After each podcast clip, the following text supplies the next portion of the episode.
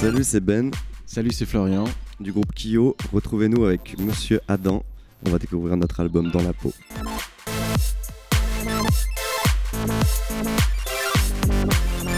On passe notre semaine avec Benoît et Florian du groupe Kyo. Alors on va parler aujourd'hui de votre rencontre. Alors tout s'est passé à l'école, si j'ai bien compris, au collège. Est-ce que vous pouvez nous raconter euh, bah, vos premières rencontres? Je vais laisser la parole à, à Florian. Moi, je suis arrivé un peu plus tard dans le groupe. La première fois que Nico est venu me parler, c'était pour se foutre de ma gueule parce que j'ai pour Ah bon, se foutre pourquoi de la gueule de mes pompes. Je sais pas, il était avec un pote à lui et j'avais devais avoir des chaussures nulles.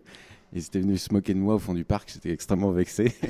Mais je pense qu'en fait, c'était une façon de, de, de commencer à instaurer un dialogue. non, c'est en fait, on, est dans la, on a été presque, enfin, tous sauf Ben dans la même école pendant très longtemps. Et un jour, Nicolas, qui faisait de la guitare déjà un petit peu, est venu voir mon grand frère Fabien, qui faisait de la batterie un petit peu depuis 2-3 ans, et lui proposait de faire un groupe.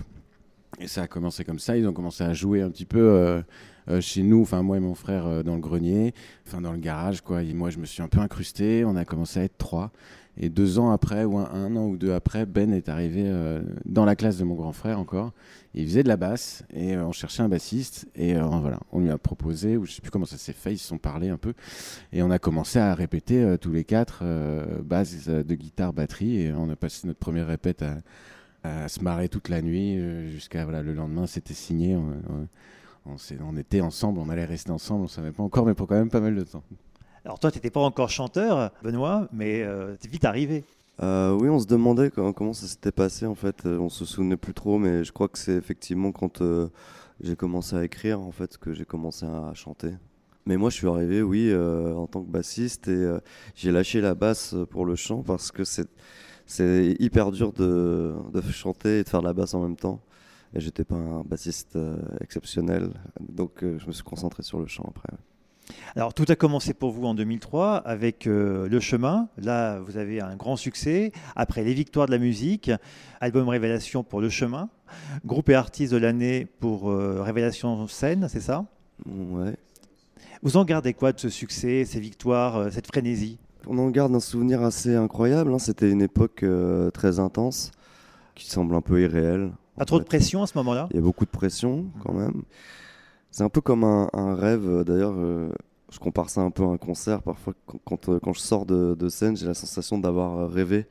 Et quand je repense à cette période-là, c'est un peu comme ça que je le vois. On a mis un peu de, de temps aussi à, à redescendre émotionnellement de cette période-là parce qu'effectivement, ça allait très très très haut. Quoi.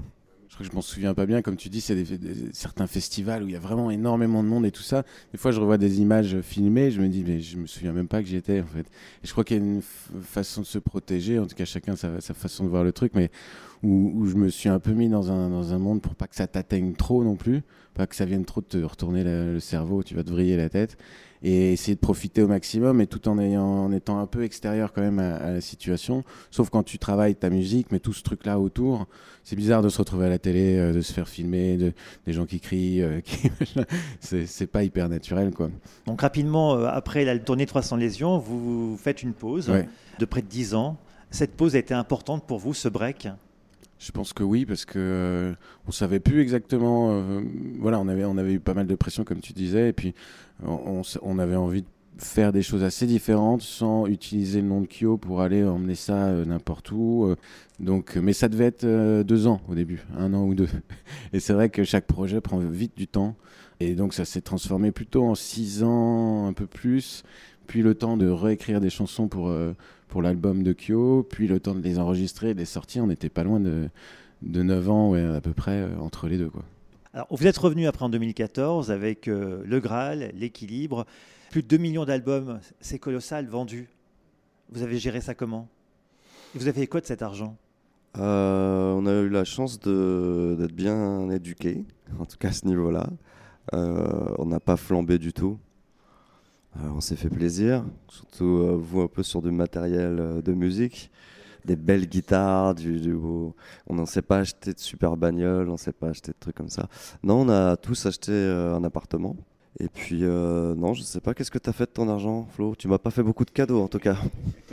Non, mais ce qui est pas mal, c'est que nous, nos, nos plaisirs coûtent pas hyper cher.